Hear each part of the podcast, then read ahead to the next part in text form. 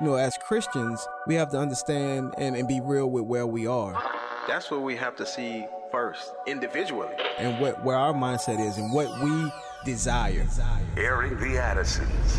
I think what God is really calling us back to, it's those individual personal revivals in our own lives where we're like, oh Lord, what have we done? We have minimized you. Promoting truth, wisdom, and empowerment. As the church, man, we should be on the forefront Yes. of making disciples, of indoctrination and godly things.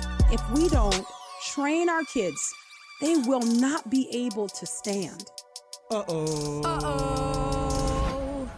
Aaron Addison's. On American Family Radio, thank you so much for listening. I'm Miki. And I'm Will.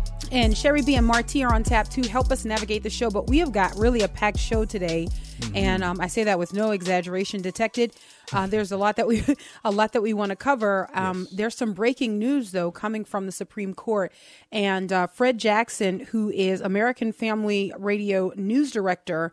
Uh, joins us today to help us make sense of what's coming out of the Supreme Court. It seems that it's almost sort of like a mixed opinion or a mixed decision here regarding the unconstitutional mandates um, of what is being called a vaccine, but forcing people to take shots. Fred, what's going on? Yeah, it is a mixed decision, a divided decision by the United States Supreme Court on the issue of U.S. businesses. Those are businesses with 100 employees or more.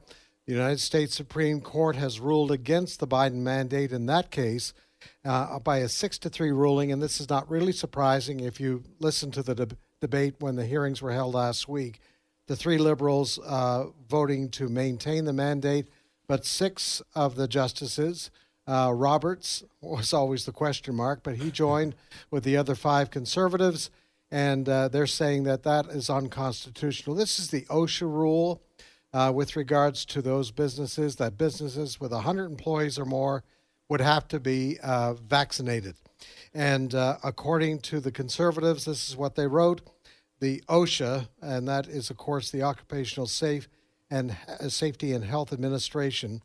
Uh, OSHA has never before imposed such a, man- a mandate, nor has Congress. Indeed, although Congress has enacted significant legislation addressing the COVID 19 pandemic, it has declined to enact any measure similar to what OSHA has propagated here, and that's what they wrote. They not a particular author on that front.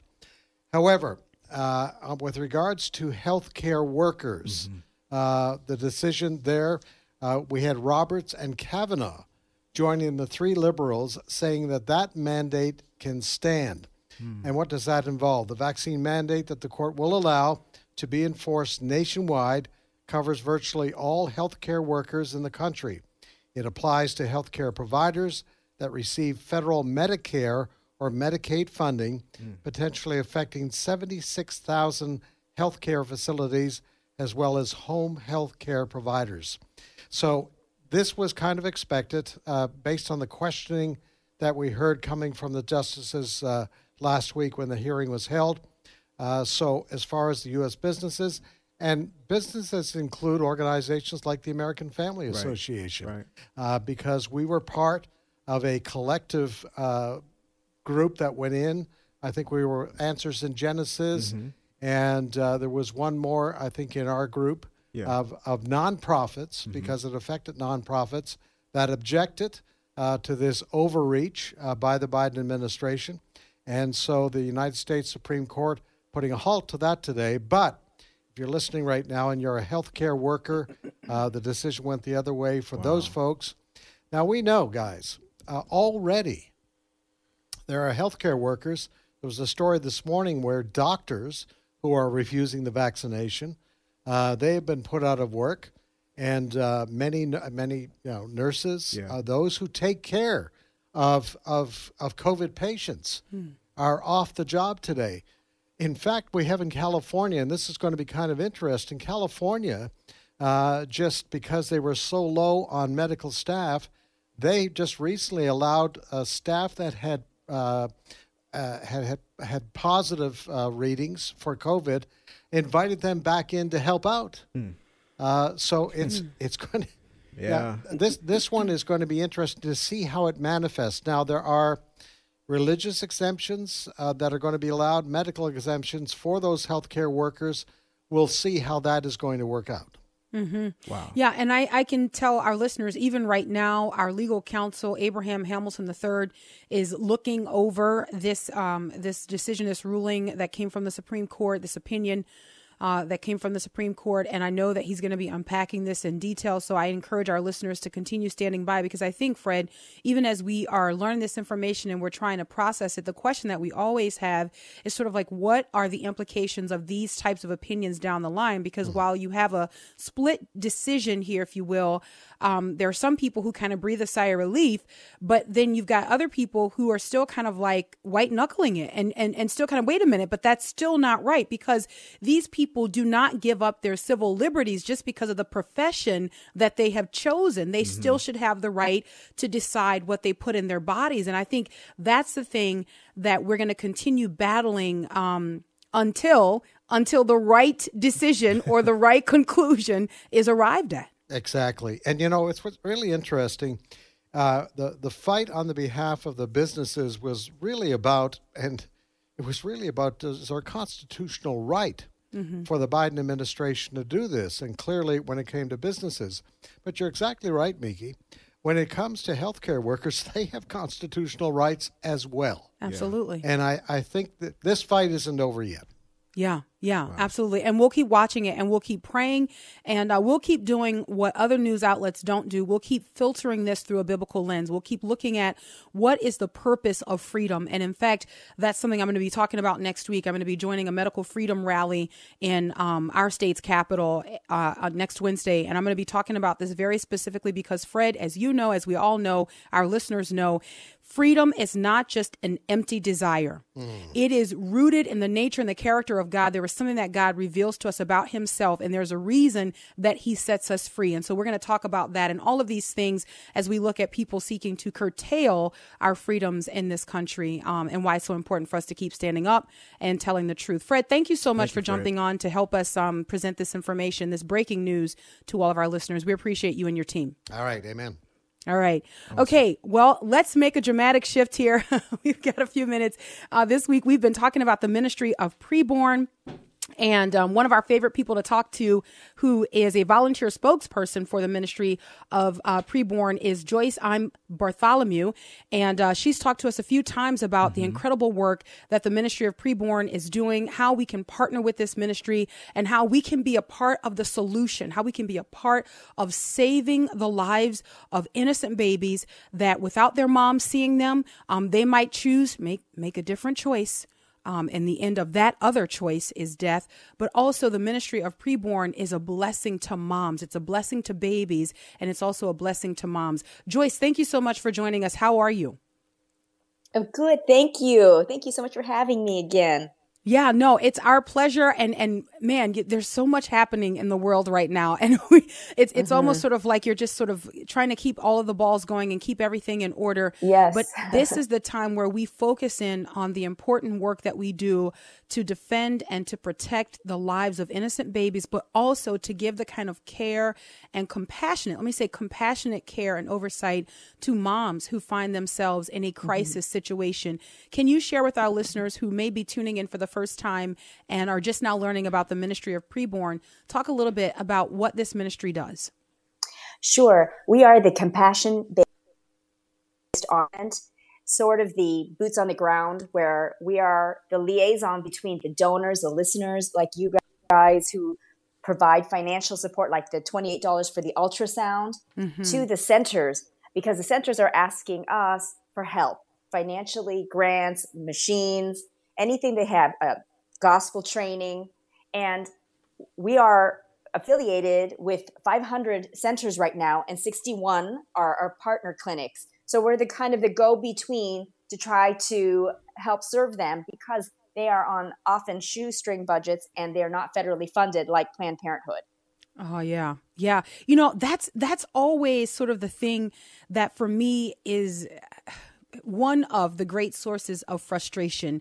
When when people have wicked aims when their desire is for wickedness and their thirst is for blood when you have people who are hiding in wait and plotting and and and waiting um, to pounce on innocent people there seems to be unlimited resources at their disposal. They seem to have Yeah. um, you know just sort of whatever it is that they need to be able to arrive at those ends. Yeah. and unfortunately for us, we are on the side of righteousness.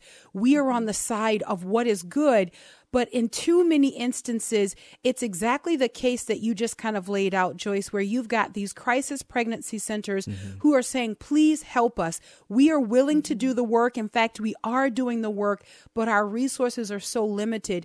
Talk about the difference that seeing a baby on an ultrasound um, talk about the difference of that in a mom's decision whether or not to keep her baby or to to have an abortion Sure.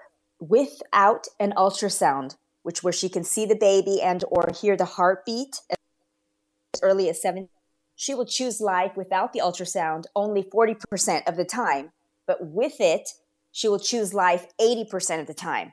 It doubles the ch- the chances of choosing life because she has a spiritual, emotional, mother nurturing connection to her baby upon the moment she is there hearing the heartbeat of her baby. Mm, you know, think about that because what we are combating, and sometimes we forget this, but we are combating a cultural discipleship that went on for decades that told mm-hmm. people that babies were not babies, that mm-hmm. these people in the womb were not human. So it mm-hmm. makes sense that when you get back to the facts, when you, and I, I hate to say it this way, but to a certain extent, when you humanize these babies again, mm-hmm. there is the right kind of compassion that is drawn from the mother. When you mm-hmm. undo the cultural discipleship that has been done, oh, it's not a baby, it's just a collection of tissues. It's not even, you don't even need to worry about this. You're not going to even think about it tomorrow.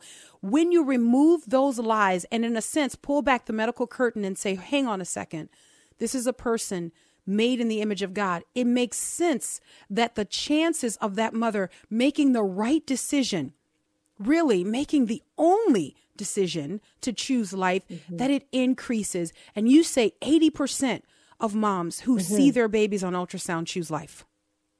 Yes, it, it is danger. That's why we are asking for the $28 for the free ultrasound for these centers, or 140 for five of them, or even $15,000 for a refurbished machine that can last 10 years because we have like um, we are there's like 18 on a wait list right now. And uh, we're trying to save 3000 babies at least. And it's we are already through all these faithful people helping and serving we are already impacting all of the ultrasounds in chicago 30 centers new york city 3 centers la hmm. 12 centers. The entire most of them of the east coast of florida.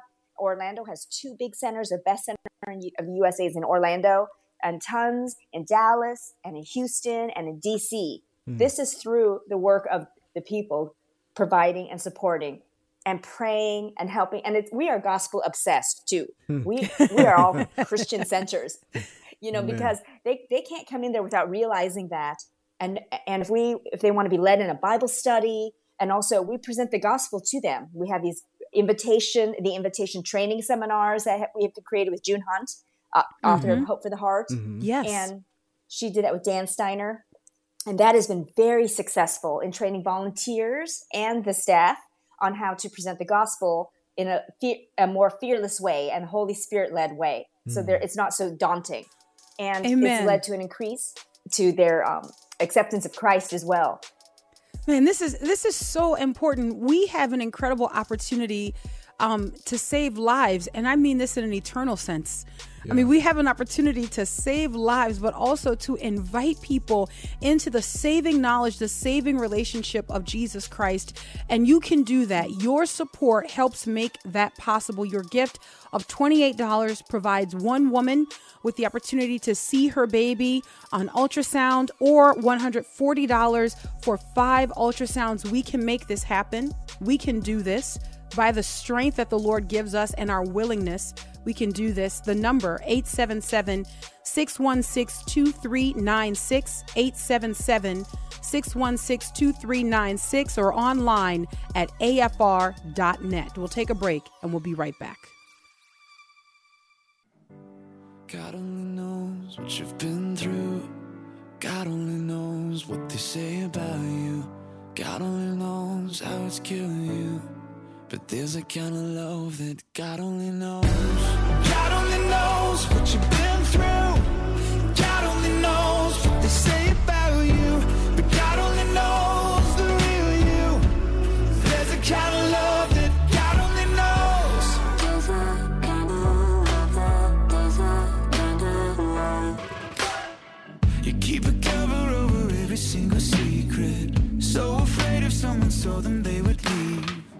Somebody, somebody, somebody sees you. Somebody, somebody will never leave you.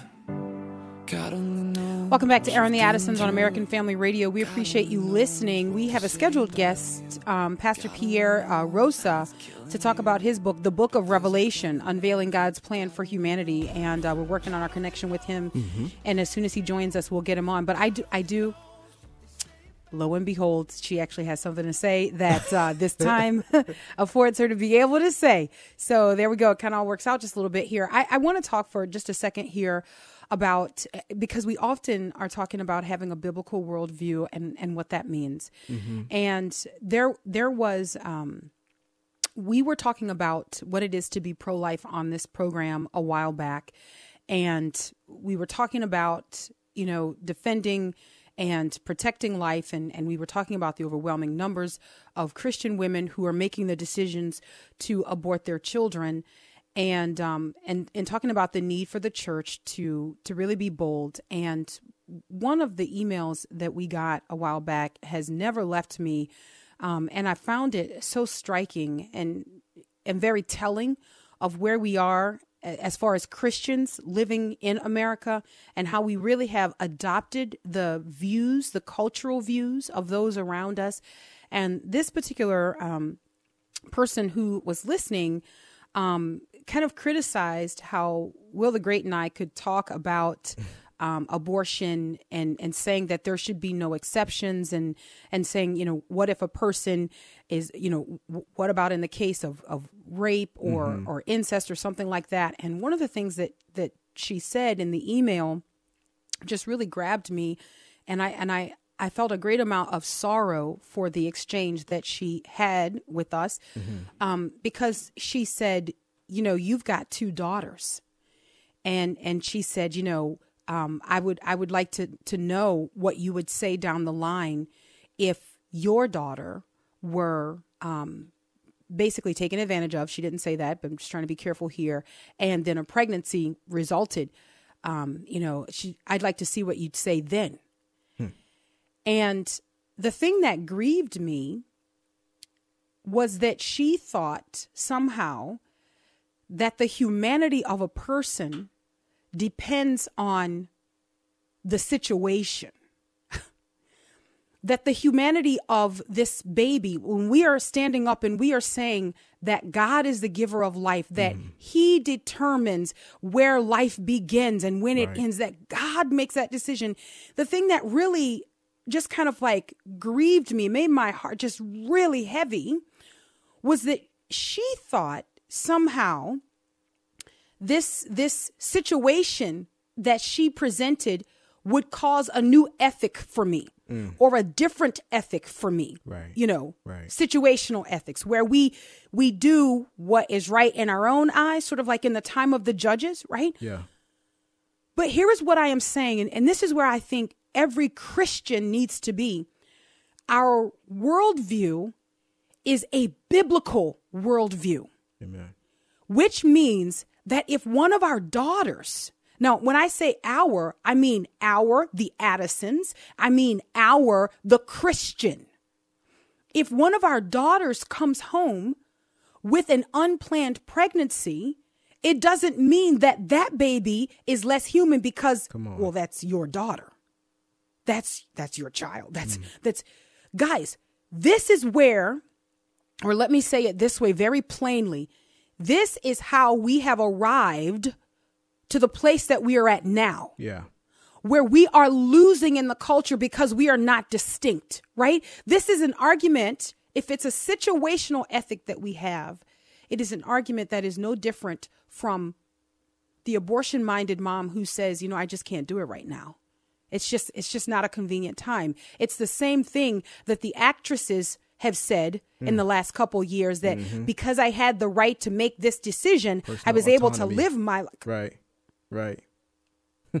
I was I was I was able to live my life and do what I wanted because mm-hmm. I was able to make my own choices. So in other words, we we are not talking about a person when when someone else wants to act in their own best interest. Mm.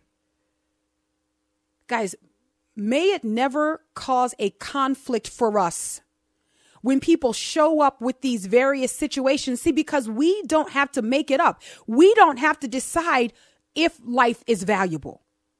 We only have to say what God says that it is. Amen. That He is the giver of life. And, and I think the one thing that we have to always hold on to is that man is made in the image of God. And because of that fact, because of that fact, he or she has worth and value. And that life should be protected. So, when we talk about, just as we did in the last segment with our sister Joyce, and we talk about um, what appear to be the unlimited resources of your Planned Parenthoods. They're in it for the money and, and all of these things. And why does it seem to be so difficult for the Christian? You know, why why are we often in our ministries often struggling? Why why do we have these issues? Why is it so difficult? I think the difficulty is financial, but I think there is an issue that is connected to even the raising of those finances. I think it's because we have not been able to stand flat footed on the truth of the word of God. Amen. So we're kind of hesitant or we struggle to see the value of the resources that we should be raising, that we should be contributing because we're we're not all in for the value, the total value of human life. We're we're not quite all in on that. In fact, we know and and we've we've had some some correspondence even behind the scenes where, you know, there are some people who they're pro incremental change because they kind of don't really know where they are right, on the total abolition right. of abortion. They they don't. Uh, it's like you know what what will what will happen if people are no longer able to kill their babies. We don't we don't know. We don't know. And I and I try to I try to apply that now. Eh, um, I'll be careful here but I try to apply that logic to any other question where we talked about uh, people's rights and, and, and we talked about justice, you know, like asking the question, um, asking the question, what, what will free people do with their freedoms? If you, if you can understand the parallel that I'm drawing there, what will free people do with their freedoms? Here is what I'm saying. And I'm going to bring this to a close because I understand we have our guest on. Here, here is what I'm saying. The value of human life has already been determined by God. It is not changed, it is not altered because of our situations. We have to be on the side of truth. We have to retell what God has already told. Mm-hmm. We have to re-say what God has already said. We're not making it up. All right. Um, I'm going to pause there because we do have our guest on um, Pastor Pierre Rosa joins us. He is the author of the book of Revelation, Unveiling God's Plan for Humanity. He also serves, let me just pull up my notes here. Sorry, I was, okay. He also serves as um, the pastor of Grace Baptist Church in Salem, Oregon. Pastor Rosa, thank you so much for joining us. I appreciate you. Well, thank you for having me on. All right, so I just want to jump right in, and and and the way I want to transition, I had so many questions even as I was thinking about and preparing for this interview. I had so many questions about the time that we're living in, and how every everywhere that we look, um, I think even for the person who doesn't fear God, even for the person who has not come to Christ and who has not received the forgiveness that is available in in Jesus Christ, even those people are able to look around and to see that something is going on in the world. Some something is shifting. The times are changing, mm-hmm. and I think there is a sense that you know even for the for the unsaved they look around there is a sense that man it just can't continue on like this there there has to be a point where something changes or something gives or something breaks or or something is is is over um, and i'm wondering if as you were writing this book and as even you were teaching this to your church because i believe that's how you um, came to write the book i'm wondering if you had a sense of that I did, and the part of the reason for me wanting to write the book is I really wanted to understand our place in, in church history, hmm. where we are, and what God has in store for us. And uh, we've had many um, unbelievers ask questions uh, during that series, um, and uh, interesting questions. This was before the pandemic and all of that started. So mm-hmm. um, my desire was to, to understand what you know, God's plan for for us uh, and the future is bright for those of us who are believers, and uh, the future is not so bright for people who are not in Christ. And yeah. out of compassion, we need to tell them that uh, God has our attention, definitely for sure, in the last at least the last couple of years. Mm-hmm. Absolutely, and and I would say, and and I'm, I'm I'd like to hear your take on this. I think for believers, um, even longer than that. I, I think for believers, those who are discerning and those who are reading the text, um, I think there's been a sense of sort of like a decline in humanity that it there seems to be almost a breaking down um, it becomes very obvious that man is in need of a savior and that this world as it is now is not our home this is not our final destination um, can you take us back though if we could just rewind just a little bit take us back to your teaching the book of revelation to your congregation and the lord just impressing on your heart that not only should this line by line breakdown be for your congregation, but that as many people who are willing should be should be able to read about and read the book of Revelation and be able to understand and conceptualize. Yeah, because um, the book of Revelation promises blessing both in the beginning of the book and at the end of the book uh, for those who read it and understand it. So, really, God brackets that book with those promises. And even though there are bizarre images in the book. There's uh, apocalyptic language and things we may not understand uh, when we read it only once. The book itself promises that uh, we will be blessed if we take the time to understand all the metaphors, to understand all of the figures of speech and all of the images and all of that. So that was what I wanted to do, um, and I said, what a, what a great thing to do to take the church through this, uh, and then just take the time to read and understand because I want to be blessed, mm. uh, and I wanted to uh, to have my faith uh, and, and hope renewed. So that was the sense uh, here at the church as we were going through the book. Um, and man, I, how we grew uh, in spiritually speaking and closeness to the Lord during that time. It's a wonderful book to study. Awesome. I know one of the big questions that a lot of listeners have, and I've had, you know, pertaining to America you know, you're always trying to find mm-hmm. yourself uh, within, uh, right. you know, the story. So, how, how do you see uh, this thing unfolding, uh, especially when as it concerns the United States of America? Yeah, uh, well, we I didn't find the United States in the Book of Revelation. It's mm-hmm. not there. uh, but what we have is um, we see the progression. For example, in the first three chapters of the book, especially chapters two and three, when Jesus Christ addresses the church. Mm. You know, so he lists, he writes to seven churches. The risen Christ writes to seven churches in Asia Minor that are representatives of the church in general, you know, worldwide speaking. And mm-hmm. and I think um, the church in America uh, is represented by the loveless church in many cases. There, the church that lost its first love, and also the lukewarm church. Mm. Um, you know, because of um, departing from the, the ways of the Lord. And you know, this nation was founded upon Christian beliefs and, and the Judeo Christian morals. Right. Uh, but when we find ourselves walking away from that, we see, we, you know, we at least have an idea of where, how close we are to all of these things happening. Mm. Do you believe that America is uh, a post Christian nation? I know that you were born and raised in Brazil and that you actually came yeah. to faith in the Lord in Brazil and then moved to the United States and continued or began your study for ministry. Um, but I'm I'm wondering because you have a unique perspective here, Pastor Rosa. Like you, you Right. there's a I think to be able to view the United States kind of like from an outside perspective, but then also an inside perspective. Um, do you believe that we are a post-Christian nation? Yes, that that's a fact that we are no longer a Christian nation. I, you know, one of the reasons I I came here 22 years ago, 24 years ago, and I can't I lost track now.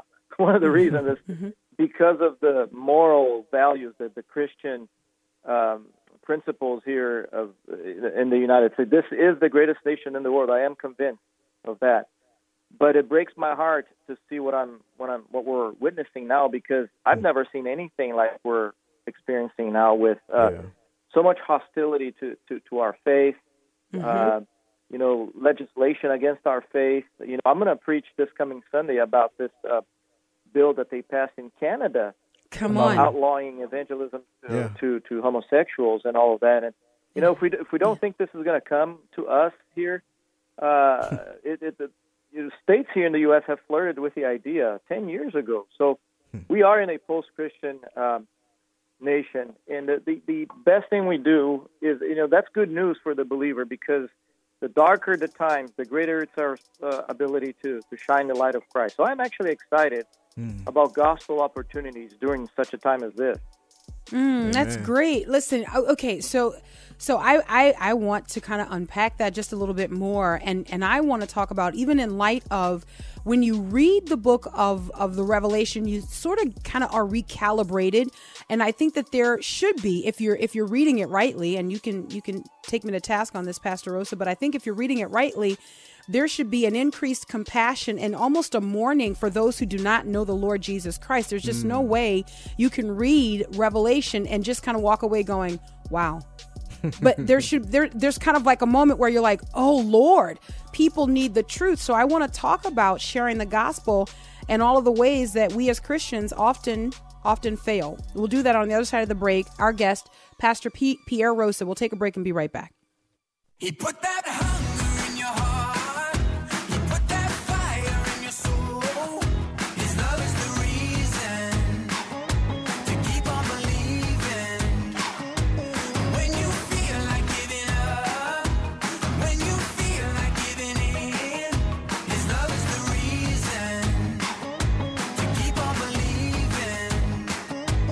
Welcome back to Aaron the Addisons on American Family Radio. We appreciate you listening. I'm Miki. And I'm Will, and that's Unspoken with Reason.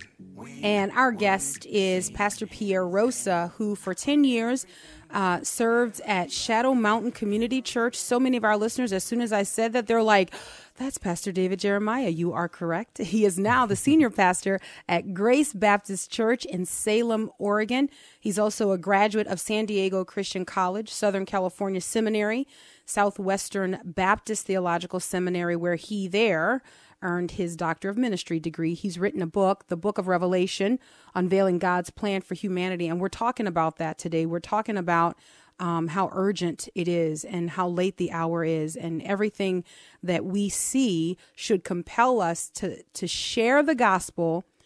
And in light of some recent links that I was sent, to share the gospel accurately and to make sure that he, that you tell the truth about Yes. God's wrath that remains on mankind if they do not accept the sacrifice of Jesus Christ, which remains totally sufficient. Um, Pastor Rosa, thank you so much for joining us. Before we went to break, I was going to ask you about the implications um, as we're reading the book of Revelation and understanding what awaits those who have not come to faith in the Lord Jesus Christ. How do you think um, this has to fuel evangelism? Yeah, because what we have in the book of Revelation is such a terrible picture of the wrath of God being poured down on the earth uh, against those who have rejected Christ. You know, and we talk about pestilence and wars and and, and uh, government overreach. Oh goodness, think about the Antichrist and what he's going to do. And um, you know, and out of compassion, we should be telling all our friends who are unsaved, saying, "Man, you don't want to be here for that time." because uh, on the other hand, believers will be in heaven receiving crowns and rewards Come and on. having perfect fellowship with one another and Mm. with the risen Christ. So Uh, man, and yeah, it pumps me up every time I read the book, and that's part of the the, the fruit that we saw here in our church is that people were more motivated to reach others for Christ than ever before. Wow! Because of uh, everything we we see in the Book of Revelation, so it's one of the most evangelistically minded books that I've ever read in the Bible. Mm. Wow, wow. Now let me ask you something. To to that point, you know, when people start to get stirred to share the gospel, how do we make sure that we are sharing the gospel effectively? What is how do we develop um, the practice? I don't want to diminish it by saying the habit, but really it should be a part of our daily lives. Um, how do we develop mm-hmm. that practice of accurately sharing the gospel? Yeah, and interesting. Uh, I was asked that question many times, uh, you know, and the, um, the answer is we, we are called upon to witness. Uh, so we when we talk about sharing Christ, we must speak. Of course, our lifestyle has to back it up with mm-hmm. with a good testimony and all of that. But we are called upon to witness, um, to be witnesses of Christ. So we need to be speaking. We need to be talking to other people and telling them about uh, Jesus Christ and salvation in no other name. Now, it may take some time to stir the conversation towards that topic, but um, we, we, we get to train our people here on how to do that uh, at Grace Baptist Church. And uh, the urgency of uh, speaking with people, of using our words to communicate the gospel. And we have we have Spanish speakers in our community here, so we, we encourage our folks to do it in both languages. Mm-hmm. Amen. Amen. You know, you you uh, made a point about a blessing being added to the, the the reader. I think from our conversation, one of the blessings that I see is that motivation uh, to be a witness. You know that that's that blesses us to be encouraged that man because these things are true. You know that I need to tell those who are lost, and so I, I think that's one of the blessings. But I want to ask you about um, persecution because that's one of the the themes you see throughout Revelation, and and so here in America we haven't experienced what uh, our brothers and sisters uh, in other countries have. You know, um, we, we we call certain things here persecution, and it and it's not the same as in you know say Nigeria or Iran or whatever. Mm-hmm. You know, how do you think some of those yeah. things will unfold here? And I'm and I'm hoping and praying that we are ready, you know, to to face up to those yeah. things. Right. I think we're already seeing that. Uh, mm-hmm. Will we? You know, in America, we've had 200 years of freedom. Uh, yeah. That's not the norm in church history. When when you look at right. church history, the norm is persecution, and mm. God used persecution during you know two, for two thousand years to grow the church and to embolden believers. So yeah, even though we don't face we don't physical threats here mm-hmm. yet in the United States, mm-hmm. uh, the day may may come in our lifetime. Mm. But uh, again, like you said, we should be encouraged because God purifies the church Amen. when that happens. You know, and again, I think I think we're seeing the beginning of that with political persecution. Yeah. Uh, with uh, our, our freedoms being eroded and all of that, but there's no reason to panic because God knows what He's doing. He's Amen. in control, and uh, He's going to continue to proclaim the gospel through the lips of persecuted believers and he he prevails. He wins at the end. You know, the book of Revelation is very clear. Mm. We win at the end. Amen. Amen. Amen. Amen. You know, it's amazing. I, I I wonder why Pastor Rosa, if be, let me say not if these things are true, because we know these things are true. Because when we read the book of Revelation, I mean, there there is just something that compels people to um, anticipate. Uh, not only the return of the Lord, but even and and we can go here if you'd like to, but the catching up of the saints. I, I, I believe that that's something that has become so yeah. overlooked in the church. Mm. When, when I was growing up, there was an anticipation that mm. at any moment you could be caught up to meet the Lord in the air. And, and, and I think sometimes people get that confused that we will be caught up to be with the Lord and then also the Lord Jesus coming back. And I'm wondering if you can, um, kind of talk us through that a little bit. How do we get that anticipation and that excitement back in the body of Christ? Yeah, so uh, I think we we love the world way too much, mm. Uh, and uh, God wants to purify our affections and wean us from the world. Um, and maybe that's the reason we're experiencing a little bit of persecution now, to be reminded that this is not our final home. Amen. Mm, that uh, that day that you mentioned, that the rapture of the church is such a glorious day for us to be looking forward to, uh, rather than being attached to the things of this world. Uh, but yeah, the, the next event in God's calendar, prophetic calendar, is the catching up of, of the saints in the air. And we see that in, in chapter 4 of the book of Revelation when the church is no longer mentioned for the, the, the remainder of the book. Uh, and we see that saints are in heaven enjoying fellowship and worshiping Christ.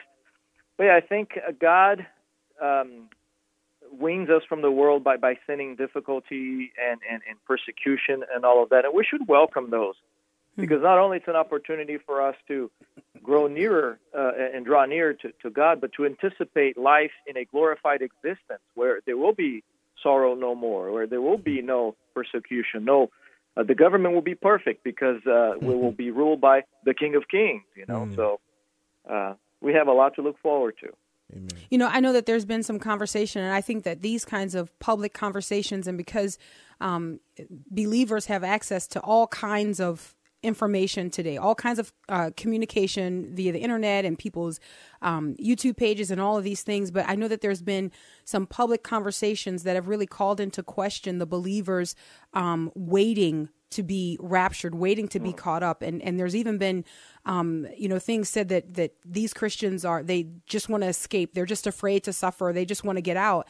And you know, I'm wondering how we reconcile that also to the Apostle Paul, who while suffering still said, "We who are alive and remain will be caught up." Like what was like what was he trying to escape? And I'm I'm wondering how we can bring the truth of what the timeline is um, back to the forefront of the conversation that maybe some of these these unbiblical conversations have overshadowed.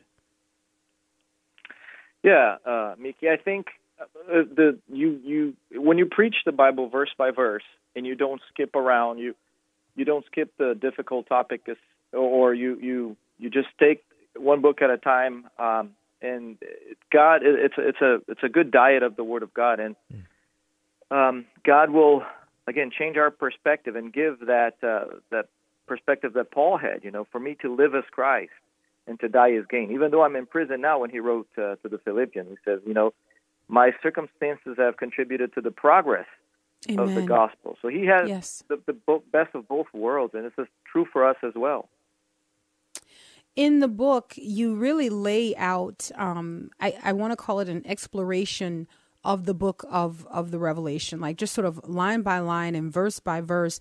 And i think that this is something that is so refreshing because as as believers um, we want to be taught we want to be trained in the word. And yet what has happened is that we've got increasingly pastors in the pulpit who believe that they've got to make their lessons more exciting and mm. more which if you just read the bible let me not say that there has to be like an either or the word of god is exciting um, but it exactly. doesn't mean that you've got to focus on the entertainment um, versus the truth. But what you have done is just laid this out so that people who would endeavor to read the book of the Revelation would would walk away with a better understanding. Why was that so important? Yeah, you know, and you said it well. Miki. You said all the excitement is in the word. You know, the the message is perfect, even when it's communicated uh, by imperfect people. I mean, look at me. I have a weird accent. You know, it's still people so do I. heard the, the truth communicated. Yeah, communicated from from the Word of God, and uh, I just wanted to teach the book and get out of the way. Um, and being being used of God to communicate the, the, the, the, wonderful and exciting truth of God's word. So I think that uh, when we pastors and preachers allow just the word of God to do the work and we get out of the way, we, we, we preach it like it is. We don't include anything. Of course, we we, we want to package the message with an introduction and a, and a conclusion and, and throw a, an illustration here and there. But the point is, when you when you take the church through uh, a healthy diet of God's word, verse by verse. You allow God to do all the work, and the the promise from the Bible is that His word never comes back void. Mm-hmm. And I certainly experienced that in the ministry here. Amen. You say that it is our job to make the word of God available, not acceptable um, talk about the difference right. between those two inclinations. Like we, we want to make the word available, but then we kind of face these external pressures where we're like, but I also want them to accept what I'm saying. And we feel like it's that that weight rests primarily on us when it doesn't. Yeah. Exactly. It's because we want people to uh, respond when we preach. We want family members to, to come to faith in Christ, and uh, but uh, and, and our temptation is to remove all of the controversial parts of the gospel mm. uh, and remove the, the parts that confront human sin from the message, and that's a real temptation because we we want to make the message uh, acceptable. But again, our job is just to, I'm the delivery boy.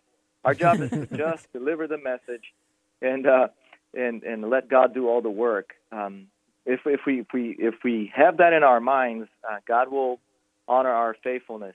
Uh, but the problem is when we try to water down the message or remove the parts that we we think are controversial today, it may be different tomorrow. So if we just make the the word of God available, God will do all the work. Amen. Amen. Can we talk a little bit about the final judgment and what we as believers need to know about that and maybe even unbelievers who are listening in what what do they need to know about the final judgment?